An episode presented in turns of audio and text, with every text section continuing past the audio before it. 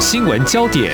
焦点时事探索、两岸互动交流，请听中央广播电台新闻部制作的《两岸 ING》。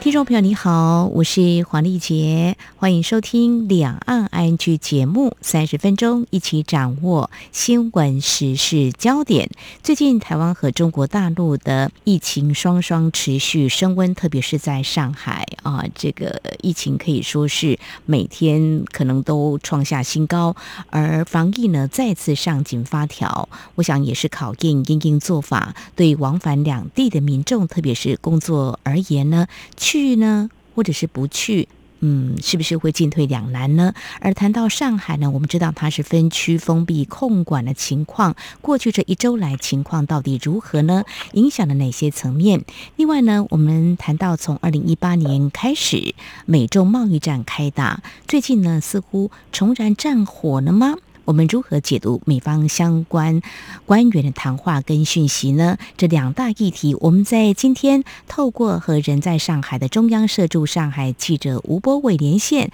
来谈他第一手的采访观察。非常欢迎博伟，你好。玉姐好，各位听众朋友，大家好，我是博伟。好，你今年一月呢才从驻点上海回到台湾哦，我就在四月一号，你又派驻上海了哦。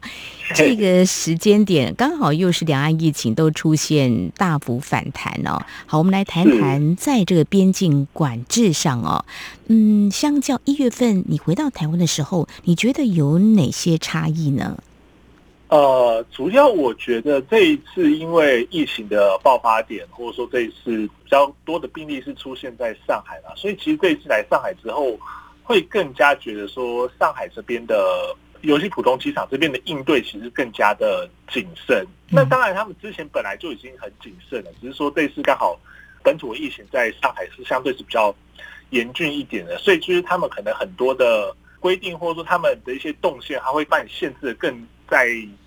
一定的程度里面的移动，他们尽量不要让人会有大幅度的移动，然后都是在他们的掌控之中这样的一个状况。嗯嗯，好，就是说一下飞机的时候，需不需要再做所谓的核酸检测啊？还要再做一次吗？都还是要。它其实就有点像是跑大地游戏那种感觉，就是一关一关，你要拿的一些资料啊、证件啊，然后到不同的窗口去办很多的，不管说是入关啊，或者说是一些。呃，报道的一些程序，然后它当然有个地方是专门在做核酸的这样子。嗯，核酸检测的部位是在喉头吗，或者是说在鼻腔这个部分呢？呃，在浦东机场的话，它就是喉头跟鼻腔都要做，所以它会差两个地方。哇，辛苦！好，这个加严的措施哦。所以你现在是在防疫的旅馆吗？对，我现在在那个旅馆里面隔离，先等前面十四天结束这样子。防疫旅馆可以选择吗？还是中国大陆这边会做安排？这边的话，基本上就是你到了之后就等分发。因为其实我觉得大陆这边蛮有趣的，是说，因为我们比如说我们回台湾的时候，在之前还不能居家隔离的时候，你必须先订好台湾的旅馆，嗯哼，然后入境入境之后就要说你是要住哪间旅馆，然后就会有防疫人车把你。送到那个旅馆去嘛？是。但是大陆这边的话是，比如说我以我的案例啦，就是我的状况是因为我隔离完之后就是要留在上海，嗯，所以他就跟你讲说，比如说你隔离完之后你是要在哪个区？比如说闵行区，你是要在徐汇区，你是要在静安区，那他都会有个别的窗口，嗯，然后你就要到那个窗口去报到，嗯然后在那个窗口就各区的窗口报到完之后在那边等，那他会把你送到。呃，你那个区的个旅馆去，所以你不用去订旅馆，但是你也不知道说自己会被送到什么旅馆去，就是。好，这跟台湾的做法不一样，台湾可以自己选择啊，中国大陆帮你安排好是分区的。好，重点来了，就是现在上海的疫情比较严峻哦。那在防疫旅馆来比较一下，跟嗯之前你带过防疫旅馆，就是在上海啦，在相关的管理上啊，有没有什么样的不同呢？呃，我觉得这其实上海的防疫旅馆，不管说我上一次或这一次的经验，其实都是差不多。那我觉得有比较大的差异是说，像我这次住的防疫旅馆，他会跟我们讲说，因为现在上海是一个相对全境封锁的一个情形之下，比如说一些盥洗设备啊，或者说一些卫浴设备、浴巾啊什么，他没办法马上帮你更换，所以可能要一条或两三条要用个几天这个样子。他会有特别讲说，因为现在人流都没办法移动，那以前可能还可以帮你送一些。浴巾啊什么之类的，那现在都没办法这样子。那包括像是有一些的隔离旅馆，之前是可以叫外卖的，嗯，但是现在都是完全都不行，就只能吃饭店提供的东西这样子。嗯，这个可以想象，就是说，因为上海实施分区的风控嘛，那相关的人力各种资源相对紧缺。可以这样来理解嘛？哦，好，那其实就是你现在就在经历哦这个严峻的疫情之下，如何完成我们的工作。还是要上班，所以其实我们谈到这个记者啊，任务在身呢，进出国门真的是要比一般人承受比较大的染疫风险的心理准备啊。这个规划前往上海的安排没有因此调整跟延后，这是记者的工作哦，真的很辛苦了哦。好，那提到这里，您没有休息，还是按照既定的计划前往？博伟呢，也帮我们特别了解了一下，同样是前往。上海工作的台湾的民众，他们又是做什么样的安排呢？我想你的处境或许跟他们有点类似，来谈谈你所采访得知的这些民众，他们做什么样的调整应应呢？呃，这一趟过来之前，其实也是蛮多人会跟人讲说，哎，你是不是应该要调整一下你的安排啊，调整一下你的时程啊？但是我觉得，反正我们疫苗都打了，现在看起来这个疫情它大概就是。呃，持续下去，那就是把自己的防疫措施做好嘛。所以我觉得，其实慢慢的，大家会更觉得未来这个方向，我们不管说这个东西叫做与病毒共存，或者说，呃，大家是怎么看待这样子的一个疫情？但是我觉得，呃，国际上这种人流移动，其实这种压力，大家会慢慢的。越来越小，那大家也会越来越愿意按照自己原本既定的一些行程去做一些安排吧。那像是我在这一趟里面，不管说是在机场遇到台湾人，或者说，嗯，我在这边认识一些台湾的民众啊，其实这一趟回来，我遇到的一些人，他们就会讲说，哎，呃，觉得这个疫情没有像二零二零年那个时候那么可怕，就是那个时候可能大家会觉得说致死率还是相对比较。高一点，但是其实就像我说的，现在大家都已经可能打了疫苗，然后大概都知道说要怎么做防疫，那就会觉得说，那该去做的工作还是要做啊。所以就其实会听到蛮多的人会觉得说，虽然说现在上海的疫情可能相对严峻一点，但是因为毕竟工作在这边，那可能没办法再请假，或者说有其他的安排的时候，那就按照原定的计划回来。那也是有听到一些的，比如说像是台商跟我们讲说，哎，他们的一些。工作或他们一些台干，这是可能前一阵子回家过年，他们的工作可能是比较现场业务的一些工作。那现在这个情况之下，他们当然不能跑一些现场业务嘛，那就会跟他们想说，那不如就在台湾多待一阵子，反正其他的非业务的工作还是可以靠线上的方式去做嘛。我觉得大家的考量会不一样，特别是说你的可能工作的类型是呃，会影响到你能不能要不要这么快回到上海一个依据嘛。那像我也有。访问到一个是说他是在做一些类似创投的工作的人，那他原本也觉得说，哎，其实他在台湾可以遥控很多事情，在线上跟同事开会，或者说在线上看很多的资料，或者说跟线上跟国外客户互动这样子。可是他说他原本也没有那么想要这么早回来的，但是因为刚好公司出了一点状况，所以他不得不赶快回到上海这样子。所以我觉得其实大家都会有很多的考量啊，但是。呃，现阶段我觉得它的那个国际移动的压力已经没有像可能二零二零年或二零二一年上半年那么大，大家会更愿意去做一些跨境的移动。那反而是大家可能压力更大的是不是疫情，而是被隔离这件事情啊。很多人都跟我讲，疫情对他们来说其实并不是最大的要不要跨境移动的限制，而是说。如果跨境移动的话，会面临到隔离的话，那我要不要在这个时候去做这样的事情？那反而是隔离这件事情是很多人的考量，而不是疫情。嗯哼，的确，随着疫情的发展哦，大家在面对疫情，不管是在工作或生活上，也会找出一个对应的方式哦。非常谢谢博伟呢，告诉我们你所观察到的。我们常常说，新闻工作者本来就有这样的认知，主管也会这样告诉你：上刀山下油锅都得去哦。这个记者冲锋陷阵，第一手采访报道，真的是弥足珍贵哦。好，稍后节目我们再请博伟来告诉我们，你人已经在上海了。除了告诉我们刚才在机场你所看到的，他们对于防疫呢会比之前呢更严谨一些。那么你所看到的上海又是什么样的情况？还有刚刚提到这居家隔离的部分哦，大家也很关心啊。不管是在台湾或在中国大陆，特别是在上海，有两千多万的常住人口，防疫的做法是不是有因应做一些调整？我们节目稍回来。今天的新闻就是明天的历史，探索两岸间的焦点时事，尽在《两岸 ING》节目。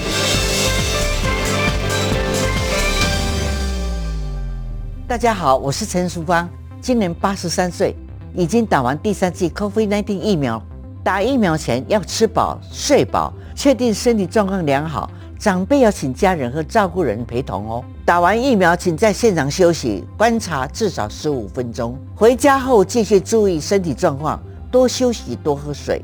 我是陈淑芳，请跟我一起接种疫苗，提升保护力。有政府，请安心。以上广告由行政院与机关署提供。这里是中央广播电台听众朋友继续收听的节目《两岸 I 区》。我们在今天节目当中关心台湾还有在上海的疫情，连线的是中央社驻上海记者吴博伟。那么谈到呢，台湾民众前往上海要工作的话，那么到底会不会因为疫情而有所延迟？大家所考量的不太一样哦。那当然，最重要的是不能够移动，对工作的影响。层面到底有多大？这是一个考虑重点。那其实谈到这个疫情，在台湾的我们的相关部或者首长也是关心的。这也是立委在日前在立法院询问到我们经济部长王美花，就说：那上海疫情这么的严重，而且还分区封控啊，那到底有没有受到一些影响呢？当时在三月二十八号的时候，应该是一周前的时候，那么他说，根据这工业局联系的相关的厂商，厂商是反映啊。目前大多还没有受到影响。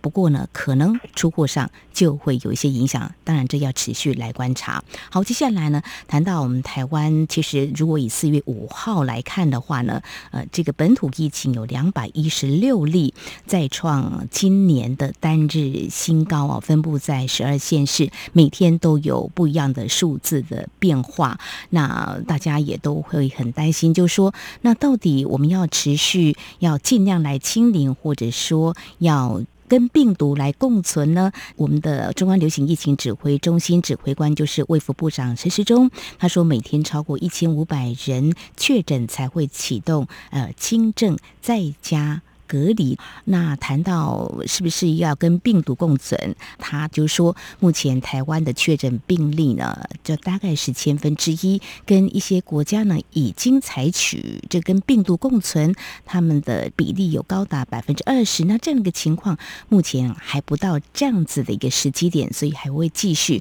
来朝。清零来努力哦，他有提到，因为在台湾有四天连假嘛，那连假过后，因为这个疫情是不是会再反弹，还要再观察时间，这也是目前当务之急。好，我们再对照看上海，那博伟在四月一号就已经抵达上海，虽然目前在防疫旅馆哦，但是我想在从机场到防疫旅馆的这段移动的时间，应该有看到。那个时候大上海的一个状况，那呃，你所观察或中国大陆的媒体所报道的上海目前的情况是怎么样呢？呃，我觉得其实刚刚丽姐讲到说，从机场到防疫旅馆的这一段路，其实我光这一段路就非常非常有感觉。就是呃，比如说去年呃过来上海的时候，其实路上其实还是呃人车，因为我们其实会走高速公路，会走一些快速道路，一些比较热闹的街区，但是那个时候路上都还是有很多。人跟车，但这一次四月初到的时候，是整个路上几乎是完全看不到车跟人的这个状况。那你唯一可以看到，比如说一些零星的车，就是一些送货的那种大卡车，嗯，然后不然就是警车或者说救护车。那很多的路上其实是警车会做一些关口，就是严格审查，就是进出的人车辆，嗯，所以你会知道说整个上海陷入一个非常非常。安静的一个情形。那这跟我们之前嗯觉得说上海应该不会像其他的城市那样子用这种方式去封城的样貌是完全是不一样的。你会很难想象一个金融中心突然变得这么安静的一个嗯情形，像之前就有人说，像是按下了暂停键那样子的的一个感觉哦。嗯嗯，对，所以就是说，包括像我现在从隔离酒店看出去，路上是几乎是完全没有车，然后只有很零星的，就是像我刚刚讲，比如说一些送菜车，或者说一些嗯。救护车这样的一个状况。哇，这个是不是有点像去年五月台湾本土疫情反弹的时候，我们进入三级警戒哦？你走在路上或是搭车的时候，那种感觉是极静的那种感觉，有点不太能够适应哦。那现在大上海，我们知道它的常住人口两千多万，那可以想见这种宁静的感觉是多么令人。屏息吧，可以说这种感觉很不能够适应哦。那这样的情况到底会维持多久？我想可能还要持续来观察。那刚才我有提到这个，嗯，在台湾有人观察是要清零吗？跟病毒共存吗？还有可不可以在家里呃居家隔离？这也是啊，我们有县市首长啊跟中央提问的哦。好，那我们来看上海，就说，诶，那对于这两千多万人口啊，目前正在做核酸检测。大家都在做，那医疗量能的问题就是一个专家必须考虑的哦。那对于这些无症状啦或轻症者，中国大陆是会采取居家隔离吗？还是说，嗯，希望还是到医院去做一些治疗或相关的做法？有没有做一些调整呢？波伟，呃，我们现在看到主要的是说，比如说像是上海，其实很多的地方，它把一些运动场馆改成所谓的集中隔离点。嗯，对，那里面可能提供就是上万个床位，那包括像是我们这几天也有听到是说，像是一些外省他们其实已经提供了一些呃空间，就是把改装成所谓的呃集中隔离点，那是准备要去载运上海的这一些病例。那我们也看到说，其实上海如果你真的要分的话，它是分成所谓的确诊者跟无症状感染者。那确诊者的病例其实都不算太多，就每天大概都几百例这样子，但是重点比较多的都是。啊，所谓的无症状感染者，我们这几天看到上海，呃，动辄破万例的病例，其实基本上都是所谓无症状感染者。那嗯，现在上海的处理方式都还是一样，就是你不管是确诊或者说无症状感染者，你都是要把它从社区呃清出来。那清出来之后，他就会把你带到，比如说你是阳性的确诊的，那可能就是到医院去。那如果你是无症状感染者的话，就是到所谓的集中隔离点。去做观察，可能一阵子之后确认说，哎，你的那个病毒量或者说你的症状都已经减轻，那他们会有一个呃定期做核酸的规定，那他们有个 SOP。那你比如说你在几天之内做了核酸，然后几天之内做了核酸之后都是阴性的，他就会认定你是痊愈，那就可以回到社区来原本你住的地方来隔离。如果你是阳性确诊者的话，那就是直接接受所谓医疗的隔离。所以它其实现在还是有点不太一样的方式。那也是看到有上海这边一些呃，他们所谓防控中心的人会在提到说，哎，那可能未来有机会是采取所谓的居家隔离的方式，但是他其实会列出说，可能必须要配合相关的那个政策，政策必须要有一些配套嘛，要有一些稳固的基础才能做到这样子的状况。所以目前来说，上海目前处理的方式，不管说你是无症状感染者，或者说你是阳性确诊者，都还是要把你从社区代理之后。再做进一步的一些筛检跟一些医疗，那同一时间社区也会不断的在做一些核酸跟呃抗原，像是我们知道呃他们三日先做了全程的抗原嘛，然后四日做了全程的核酸，那所以这两天的病例数其实是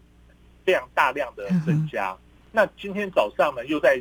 针对你的社区的情形个别做了抗原跟核酸，所以这个动态是还持续的。进行下去所谓的检测这个方式，那也蛮多人会在问说，那到底还要检测到什么时候？那不过目前看起来官方是还没有一个比较明确的。嗯，的日期，因为之前是说五日就要解封，但现在看起来是会持续下去。嗯哼，好，我想呢，对于变异病毒 Omicron 的入侵啊，真的是传播速度很快啊，但是轻症或无症状居多。那么在台湾也是如此哦。专家呢，应该会做最审慎的一个考量，做一些调整，是不是可以居家隔离？或许可以，但是要有条件，在台湾也是一样的哦。当然，在台湾，我们的卫福部长陈时中呢，还是呼吁大家尽快去施打疫苗，那一剂、二剂、三剂。嗯，才可以来防范这欧米克这变异的病毒。好，这是在节目这个阶段呢，我们所探讨的有关疫情。稍后节目后半阶段来谈点这个，如果疫情影响到我们的工作，当然呢，跟经济也是有一些联动。不过这个联动呢，我们要看的面向是持续大概三年多下来的美中贸易战。那么近来有哪些可以观察的一些焦点？我们在稍后再请中央社驻上海记者吴波。来跟我们谈谈啊，中国大陆学者怎么样来看美国的官员最近的一些谈话，来看未来的美中贸易战可能会有哪些发展的趋势。不只有新闻，还有您想知道的两岸时事，都在《两岸 I N G》节目。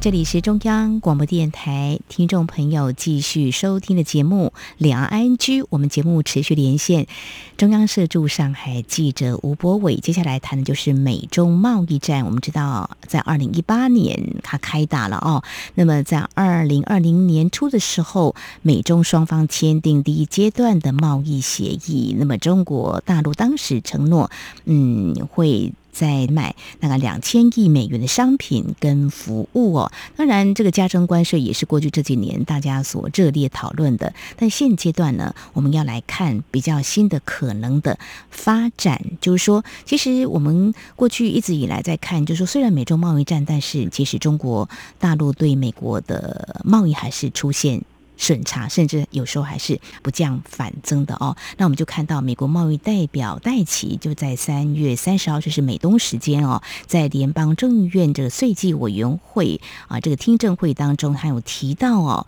这个前总统川普执政时期所展开啊中国大举加征关税的策略，对于中国的政策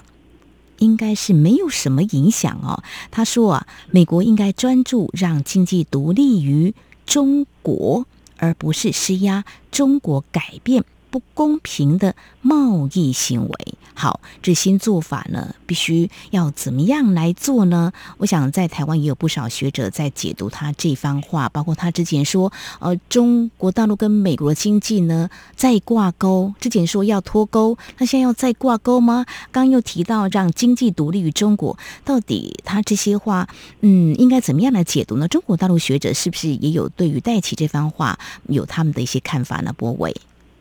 是的，因为其实我们知道说贸易的协定，或者说所谓那个谈判的结果，当然这个东西可能是在早期，尤其是说从川普政府一路延续过来这样的一个成果。那拜登政府上台之后，我们可以看到说他们会极力想要去调整这方面的一些状况，或者说这方面的一些政策。那也的确是知道拜登的部分的做法可能跟。呃，川普的做法是不一样的，所以其实我们在看到的说，在这样一段时间之后，戴奇他在听证会中讲的这些话，其实就有一些是在定调说，哎，拜登未来对于中美之间贸易的问题、贸易的关系，甚至所谓的贸易协定谈判的结果，他们可能会采取一些不一样的措施，或者说他们的态度大概是这个样子。所以，其实我们也知道说，很多的中国学者会从这样所谓戴奇发言的内容。察觉到一些风向，因为其实戴奇能够在听证会上面这些讲，大家都会认为说他这个政策或这个方向其实已经跟拜登这边沟通过，或者说甚至是拜登同意的一个方向的，所以才会试出这样子的风向。所以其实看到很多的中国学者，他们也都提到说，戴奇这个时间点讲的这样子的话，他其实就是显示说，其实在过去这一年中，拜登政府不断在评估说，呃，前政府留下来的这样的贸易的情况、贸易谈判的结果。是对美国的呃利跟弊，那拜登他们在这样的情况之下，逐渐的形成了一拜登政府对于中国的一个贸易政策的一个整体框架。那这个框架下面当然有包含像是一些关税措施。就算说戴奇前面有提到说，哎，关税政策其实是没有太大影响，但是呢，它相对一些某些的关税措施或许还是继续保留，但是在这个过程中，呃，整个贸易战延续下来，这个强度是会不断的减弱，而。在这样的情形之下，拜登政府可能会再制定一套属于拜登政府跟中国的贸易上的一些互动的一些措施。那当然就有一些学者会担心说，哎，这个所谓的新的做法，虽然说好像看起来说要放宽，但是降低贸易战强度，但可能会对于中美之间的贸易关系，当然它是也更强前置性的作用。所以其实也有很多中国学者提醒说，中国应该要对这方面特别的警惕。嗯哼，加征关税呢，其实是一个双面刃了。我们说对中国大陆有所影响，那也会冲击到美国的一些企业嘛。所以或许他们在盘点之后呢，会有这样子的一个想法。但是中国学者大概理出一个什么样的一个状况，会不会有其他更大的前置的力道呢？呃，是主要是说我们过去可能讨论这一方面的，就是中美贸易的问题的时候，可能会提到说关税或者说制造业回流，因为当时川普。政府认为说，哎，应该是要让工作机会回到美国人的手上，不是流到所以亚洲这些中国啊、中国市场这些人的手上嘛。所以其实当时会比较多的认为是说，哎，关税是呃重点，但是制造业也是重点。其实，在川普政府里面看到可能是这两个，但是呢，在拜登这可能这一年多以来这样的制定的政策之后，包括像是带其他四处这样子的风向之后，其实中国学者认为说，接下来拜登政府对于中国，我们不敢说那个叫做制裁，可是那可能是对于美中之间贸易的关系，它的这个所谓新工具可能会不只是在制造业或关税上面，它包括像是一些智慧财产啊、一些环保政策，甚至说像是一些投资的规范，嗯，它可能都会变成是未来拜登政府跟中国在贸易谈判上的一个很重要的一个关键点。那这些东西的话，可能是。更会去钳制掉中国的一些发展，使得中国在原本的面对到关税跟制造业回流的压力之下呢，会上面再多了这三四个金箍咒在上面哦。嗯，所以对于中国学者来说，他们其实会更加担心说，那如果未来呃双方没有一个比较好的沟通的方式，或者说没有一个呃再度重新去审视这样子所谓双方的这样贸易协定或者说贸易谈判结果一个平台的话，或许。这样的情形之下，让中国会面临到的压力会更大，而且另外一方面是说，他们也会担心，觉得包括像美国、跟欧盟、跟日本、英国这些国家，其实先后的达成一些所谓的关税和解，大大小小的贸易摩擦，其实相对趋缓的情形之下，中国还跟美国有这么强的贸易摩擦、贸易对抗的情形之下，那会不会形成一个所谓的对中国的围堵网？至少在贸易的层面上，对中国会造成更大的。一些压力，那这我相信这是中国学者担心的，而且其实像中国学者他们也提到一点蛮有趣的点啊。现在代体提出的这个方向，其实跟当年奥巴马时期政府的某些对中国的贸易政策其实很类似。那是不是就是当时这样子的一个模式在持续延续到现在？包括像当时戴奇也是在奥巴马政府里面工作嘛？那会不会是这一套的政策持续延续到？所以奥巴马当时这套政策。部分持续延续到现在，那也是值得关注的。嗯哼，好，这有关美洲贸易战呢，未来会啊朝什么样一个方向来发展？之间呢，是不是他们的摩擦会更大呢？这个贸易往来，中国大陆是不是因为美国可能会设定更多的投资条件，或者说跟其他国家呢联合起来，是不是进行所谓的围堵呢？这就是可以观察。还有美国也提出印太经济架构，台湾也希望能够加入，这也是相关的，我们可以观察的一个焦点。当然看到美中之。之间的贸易，那台美之间，美国贸易代表署呢，在三月初的时候就公布一个年度贸易报告，报告称许台湾是民主盟友跟重要贸易伙伴，美台双方会加强往来来解决贸易问题。至于台湾要参与美国的印太经济架构呢，目前美方还没有做出最后的决定，这是相关的讯息，我们也会持续来进一步的关注。好，今天非常谢谢中央社驻上海记。记者吴博伟针对美洲贸易战开打这三年多下来，未来的一个可能的发展，另外还有关心上海的疫情在分区封控之后的现在，他们到底做了哪些应应的措施？那么带来第一手的采访观察，非常谢谢博伟，谢谢，谢谢李姐，谢谢各位听众朋友。好，以上就是今天的两岸居节目，非常感谢听众朋友您的收听，黄丽杰祝福您，我们下次同一时间空中再会。